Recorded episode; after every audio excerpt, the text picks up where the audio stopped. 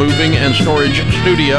It's The Ramsey Show, where debt is dumb, cash is king, and the paid off home mortgage has taken the place of the BMW as the status symbol of choice.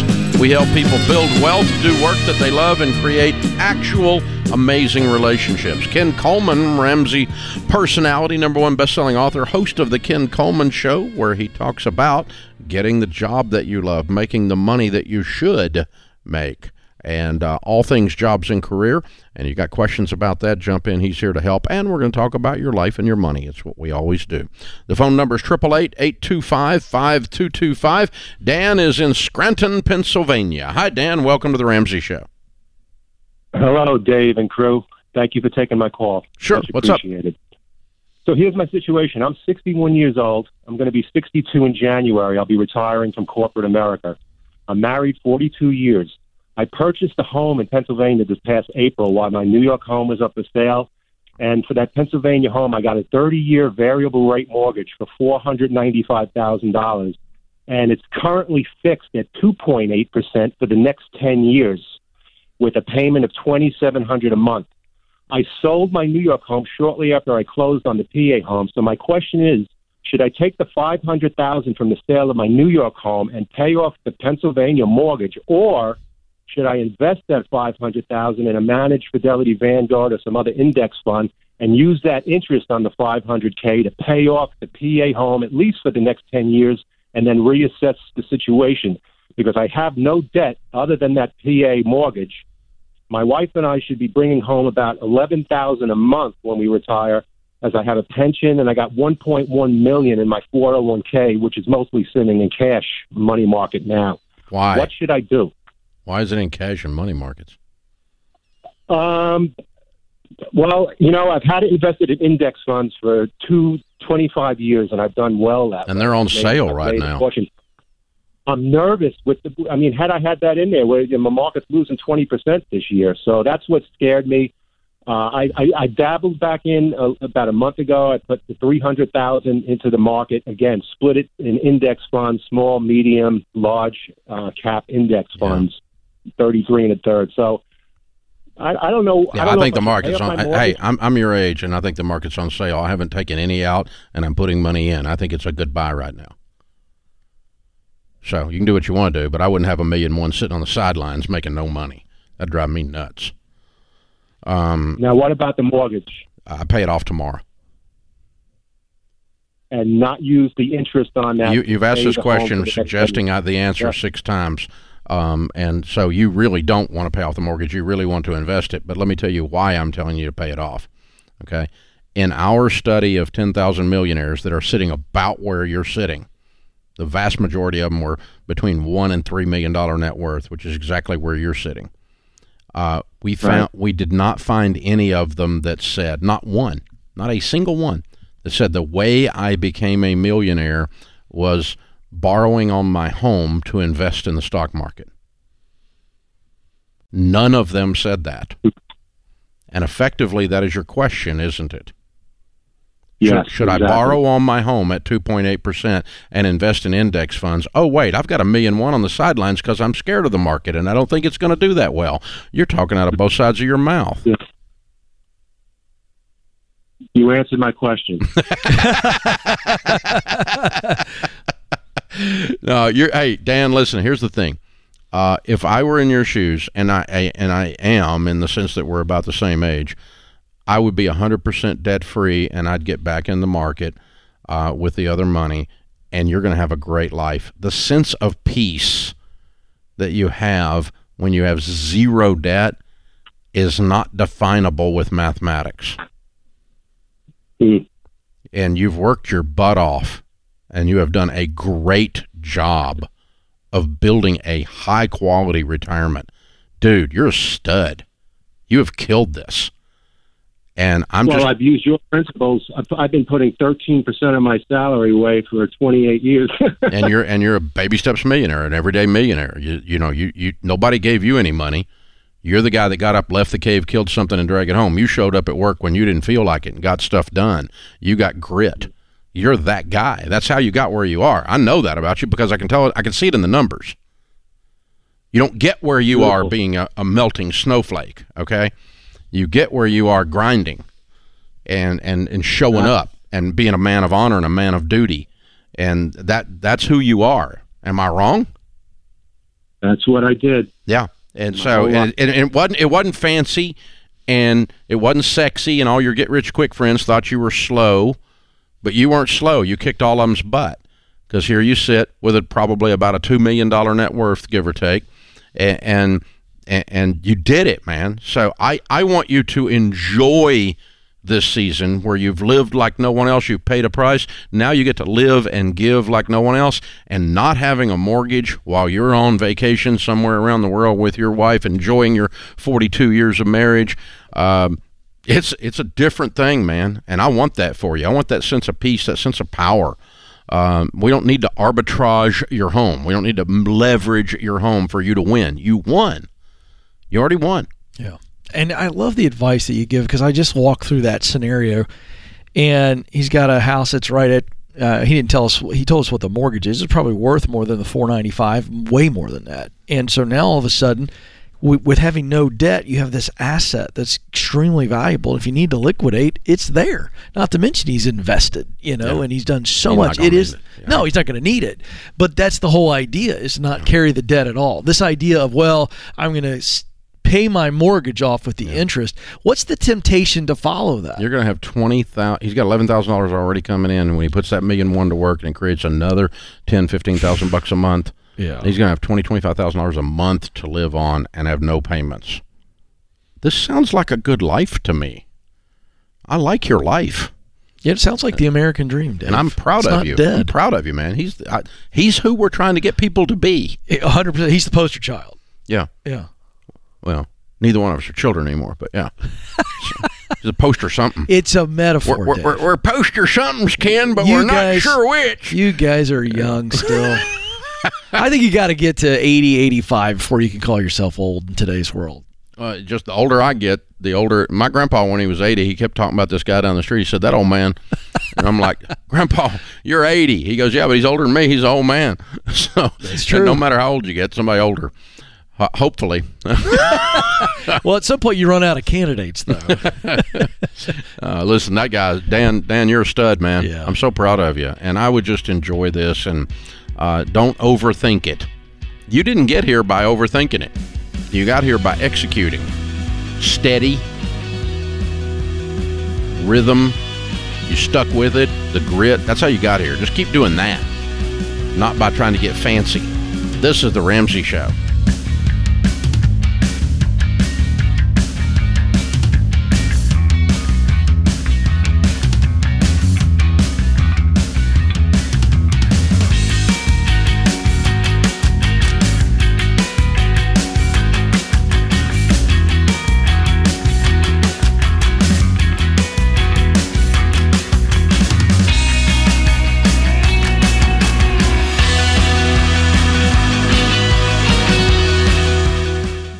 Did you know statistically, when it comes to life insurance and protecting your family, that women are more likely to be uninsured or underinsured than men? This doesn't make any sense. Women make up half the workforce, contribute mightily to family incomes, and in many cases are the breadwinners and take care of their families 24 hours a day. This is one of the most overlooked areas when it comes to financial planning. Maybe it's a relic of the past, but a loss of income or the need to replace family care is equally important for women as it is for men. Single moms, working moms, and stay at home moms all need term life insurance. Rates are actually lower for women, which is why I send you to Zander Insurance. They shop the top term life companies to find the lowest rates available. You can compare rates online at Zander.com or call 800 356 4282. This is something every family has to deal with. That's Zander.com or 800 356 4282.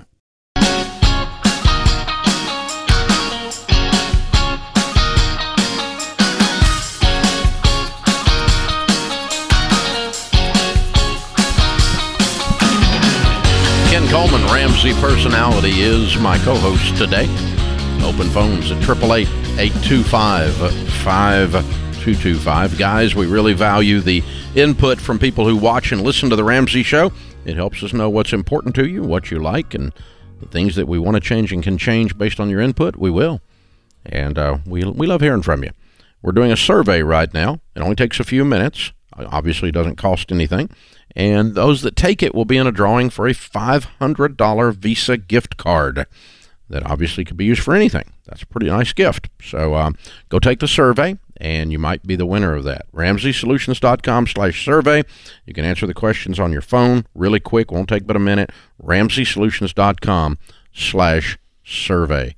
Kyle is with us in Montgomery, Alabama. Hey, Kyle, welcome to the Ramsey Show. Hey there, Dave. Hey, Ken. Thanks for taking my call today. Sure. What's up?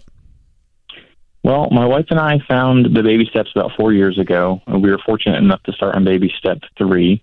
Uh, since then, we've taught FPU two times, but we we are still hesitant to uh, cut up the credit cards and close the accounts. Uh, we have that that fear of fraudulent debit card uh, purchases, and I, have heard you talk about it before in the past about the protections between debit and credit cards. Yeah, please, but in my please. own research. Go ahead. Oh. Go ahead. I'm sorry. In my own research, uh, following hearing those episodes, I have uh, looked into it and found anecdotal evidence that people suffer when their debit cards get misused, and then the banks take a while, or they may try to refuse the refunds uh, by those uh, fraudulent charges. Do you have any input or any uh, other protections out there that you would suggest to help prevent those, to help us get over that fear and stop using credit cards? Yeah. Um, first, I would tell you that if you don't get over the fear, you should not lead Financial Peace University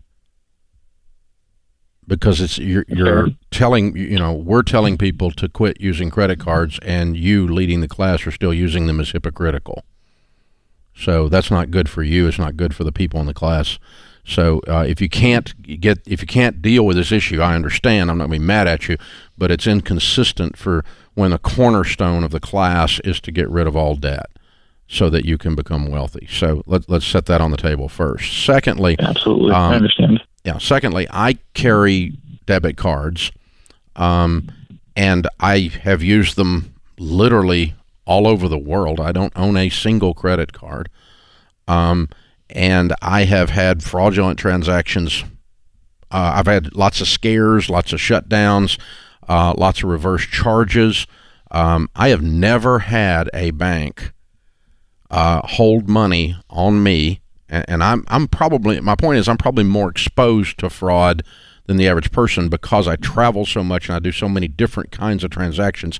And we run all of Ramsey Solutions, a $300 million company, with debit cards. The company doesn't have any credit cards.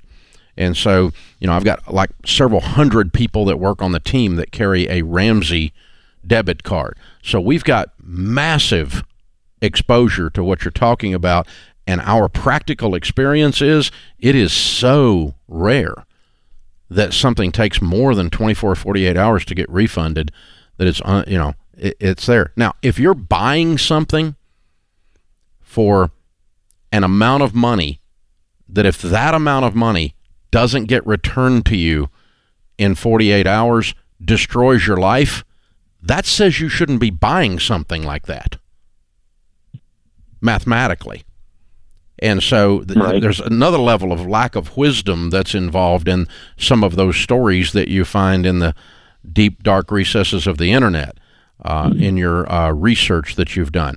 But the, the practical fact is, we see so little misbehavior by banks or stress put on people by this that it, that the offset of now I will tell you this the people that use credit cards and pay them off every month 78% don't pay them off every month. So someone's lying about paying them off every month because when you talk to people, they all say they pay them off every month, and nobody does. Yep.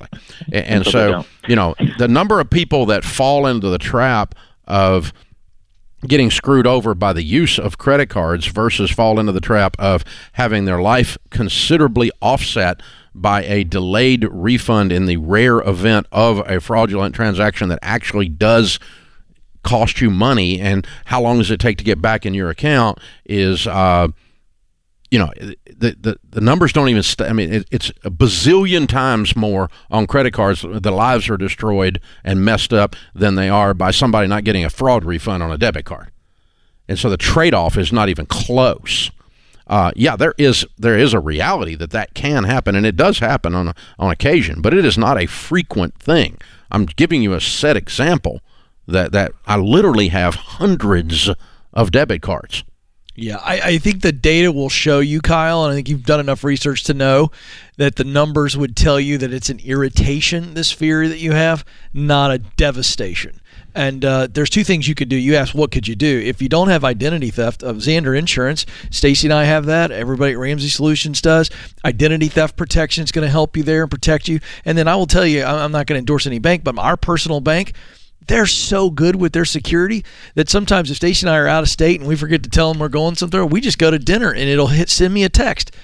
Your, we, your card was just charged. Your debit card was charged at this restaurant. Are you there? You are, know, you, are you in Cabo? Is it you? Yes, yes, I am. as, as, a matter of fact, it happened. And so um, I, I, think you've created a boogeyman that really doesn't exist, lurking around every corner. Does it happen? Yes. Is it is it devastating? The, the, the number of times no. that the number of times that it is an actual serious financial problem to a family versus the number of times a credit card is an actual serious financial problem You're right. to a credit card is, is one tenth of one percent. These yeah. no, they don't even they don't even line up. They're not even close. They're not even in the same stratosphere of the damage one does versus the damage another does. Yeah, not even close. And so the trade off is just not worth it on this one issue because debit cards have a 100% fraud protection. That's correct. If it is fraud, the bank has to refund it.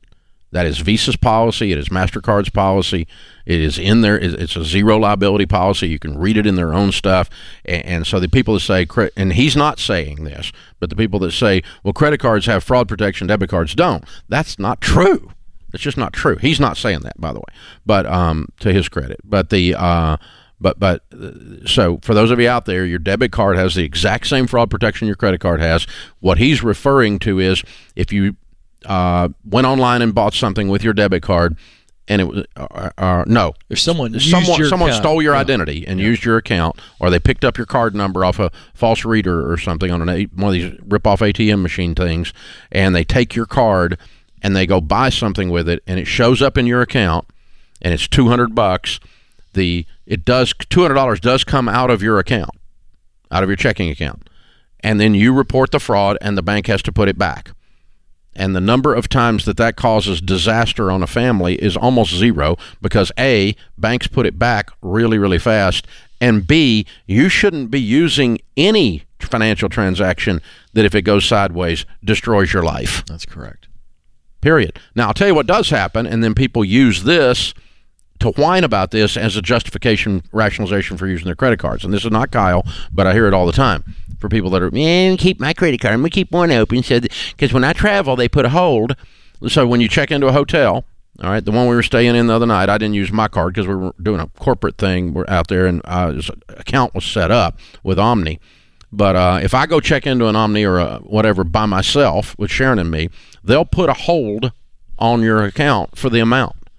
So 400 bucks a night, 300 bucks a night, 200, whatever it is, right? They're going to put a hold on that, and it might be a day or two before it comes off. But listen, if you can't afford a two or three or four hundred dollar hold on your account, then you can't afford to stay in that hotel. You should be at home working. That's you know these are the things you need to think about. And but they're like, yeah, well, they took that two hundred dollars down. I can't. It took three days. It took eight days for, for Omni took the hold off of it. Well, that sometimes does happen. Yeah. But you don't need to be doing stuff that you can't afford. That that's the other thing. So, yeah, it's up to you, Kyle. You get to decide, man. But uh, the trade-off for me is obvious. It's a minor irritation versus the damage that credit cards have done to American families for decades. This is the Ramsey Show.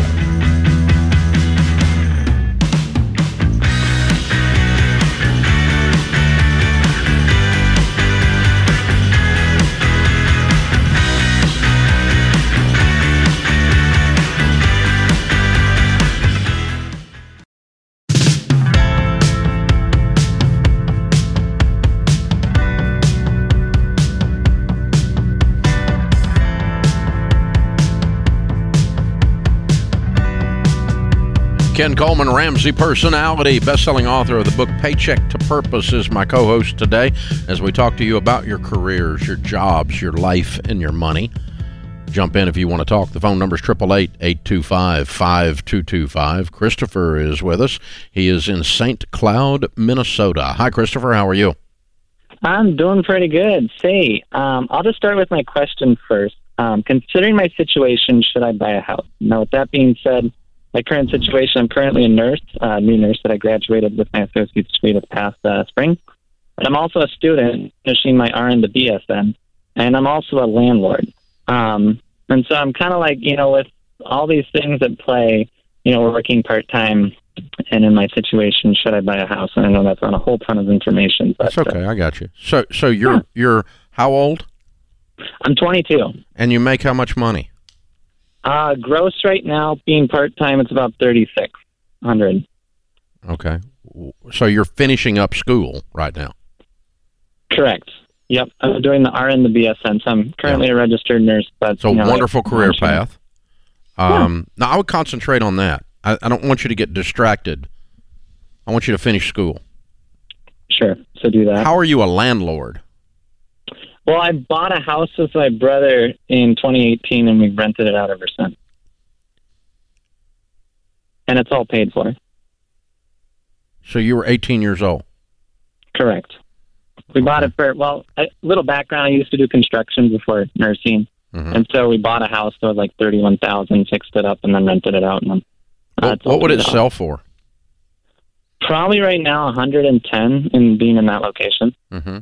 Okay. Hmm. If you didn't own it, would you buy it right now? Um, no, probably not. Why don't y'all sell it? Uh, because we're renting it right now, I guess. It's a single So family. we- yeah, single family home. So when's the lease up? Uh, it would be, I think, in December, if I remember correctly. Okay. I would consider putting that house on the market after the first year and getting rid of it. Here's the thing. I don't think that house, although it was a neat experiment for you and experience to do that at 18 years old, I don't think that house is the secret sauce to your future.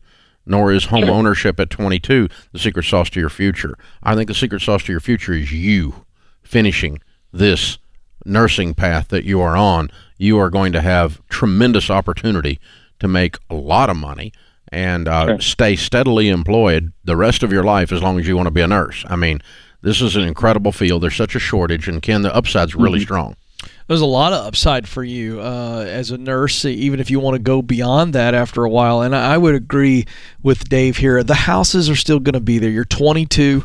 Uh, you've got this investment property that you could absolutely sell, take your portion of the profit, and that becomes a part of your down payment. But I wouldn't be in any kind of rush. I'd get through school. Let's get in nursing. Let's get settled. Let's get our sights on where we want to go within nursing, what that mountaintop looks like. The houses will be there. Sometimes, Christopher, people miss achieving a major goal in their life, not because the goal was hard, but because they got distracted and added too many other things on their plate. And that uh, and home ownership and landlording and all that other crap while you're just trying to get through school. I'm trying to clean up your plate and just say focus on what really matters, what the real goal is, and these other things could just be devilish distractions. Evan is with us in Albany, New York. Hi, Evan. How are you? Hey guys, how you doing? Better than we deserve, sir. How can we help? Yeah, so um, me and my dad. Well, he owns a business. I've been I've been only working here for two years now, but he's he's been relapsing over the past year. Relapsing. Relapsing, sorry, yep, In what um, way? I mean, in a in a drinking problem way. And okay, so he has hasn't he has he's an alcoholic, Yep. and he's back in the bottle. We're trying to run the business. Yep. Wow, I'm sorry. What's the business? Say again, sorry. What is the business? Yeah, it's a um pest control business. Pest control? And how old are you? I'm 20, And how many employees does he have? uh, almost 40. And uh, you're 20. How long has your dad been drinking? Um, on and off for the past 15, 20 years. Your whole life. Yeah. Hmm. and you've been running around trying to clean up his messes your whole life. Uh, I'm sorry. it, yeah. I'm sorry. That's hard. So, what's your question, Evan? I'm I'm just well. The bottom line is pretty much like, how do I get him back to work? He's kind of bedridden right now. Yeah. Um, your mom gone? Um, divorce, divorce. Yeah. yeah. No kidding. Not shocking. Okay. Um, Has he put you in a leadership position, or are you just one of the employees who happens to be his son? What kind of responsibility do you have for the business? Um, I I do have some responsibility there. I'm one of the managers, helping out with Okay. budget and advertising and, Okay. and billing. But we have like five other managers who, thank God, know what they're doing and are very good. Okay, so the business is doing well despite his absence. E- Evan, Yes, let, me, let me tell you. Let me, let's just stop. Let's just stop. Okay. The um, the advice I'm going to give you is going to be very hard to hear. Are you ready to hear it? Yep. Okay. Um, there's a whole syndrome around adult children of alcoholics. You can look it up and start reading about the symptoms of an adult child that grew up in an alcoholic home. And one of the things that we see folks that grow up like you've grown up is you you've seen so much pain and there's so much disaster in the wake of all the alcoholism that you you feel like your job is always to clean up the messes. And that's a standard reaction to this situation. Um, if you were uh, my little brother, if you were my nephew, if if if you and I could sit down together and have a cup of coffee, I could put my arm around you and give you a hug. I would right now, and I would tell you that it's time for you to stop saving your father. hmm He's going to have to do that himself. You can do that as a loving son from a distance, but if I were you, I would go get a job somewhere else and build a life somewhere else. And from a position of strength emotionally and spiritually, begin to do some healing from what all you've been through. And from that position of strength, maybe you can give your dad a little bit of aid with his alcoholism. But it is not your job, Evan, at 20 years old, to save your dad from the mess that he has made for the last 15 years, and that includes his screwed up business life. You don't have mm-hmm. that. That's not your job. I want to set you free from that assignment. It is not your assignment. Run, please run, for your sake. You know, I, I don't know if you'll do that or not. I don't know if you can hear me say this or not, but you need to be free of this. And it doesn't mean you never speak to your dad again. It doesn't mean you're mean to your dad. It doesn't mean you're unkind to him or that you yell at him because he's destroyed everything with his drinking. I'm not telling you to do any of that. I'm just saying you have to have some separation and go get some healing on your own. Because, dude, what you have lived through as a child has is wounding. It's and, and you know, and the one of the biggest symptoms is that adult children of alcoholics have to have everything perfect have to have everything perfect because their job was to keep up appearances because dad's laying in bed drunk. And so my job is to go down there and run the business as if he's not. And, and it's it's a form of denial, and it comes out specifically in this. And I'm not a psychologist, Dr. John Delony. You might want to talk to him. Uh, I'll put you on hold. Kelly will set up time talk to him on the air if you want. He'll tell you the same thing I'm telling you, though. You've got to have some separation from this situation in order to be of assistance to your dad. And it is not your job, young man, to fix all this. Be free. It's not your job to fix this. You didn't break it. It is not your duty to fix it. And you're not a bad son by walking away from this. The best thing you can do for you and for your dad is to walk away from this. And then you can give him aid as a loving son from a little more distance in a position of healing. Please go work somewhere else. This is The Ramsey Show.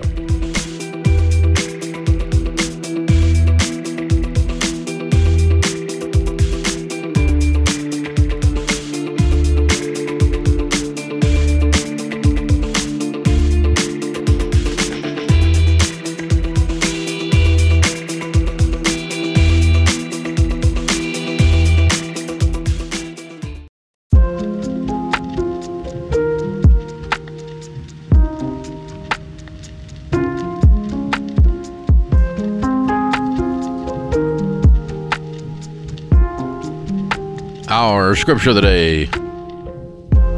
1 Peter 1:13 Therefore prepare your minds for action.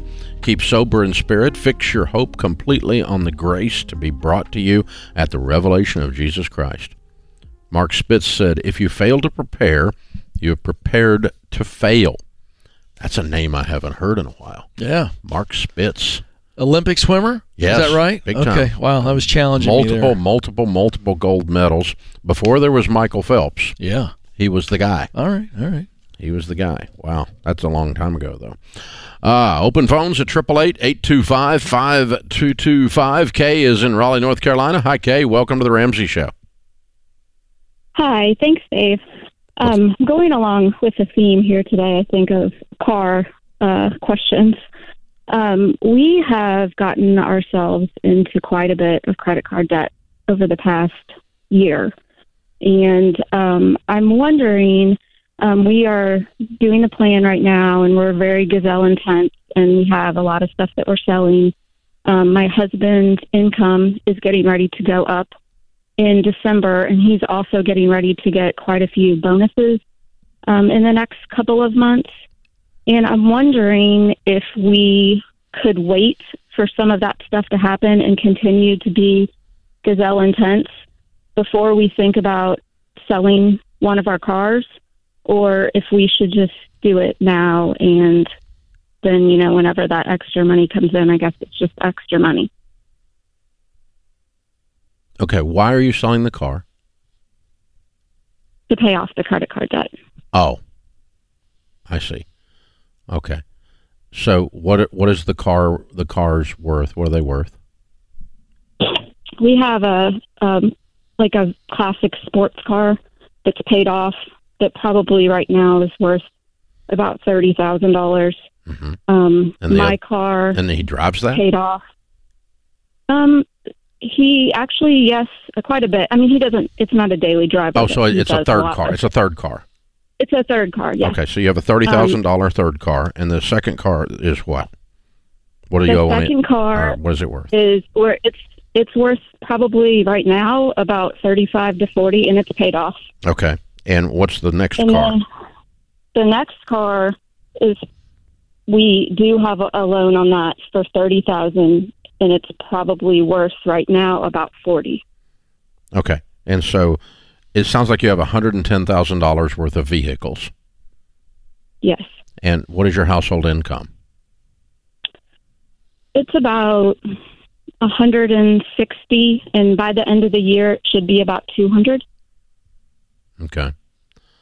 Um, well, I mean, the rule of thumb that we use is to not have too much tied up in things that are going down in value. And our definition of that is when you have more than 50% of your household income tied up in things with wheels and motors, then you've got too much tied up in things that are going down in value. It makes it mathematically hard to get ahead.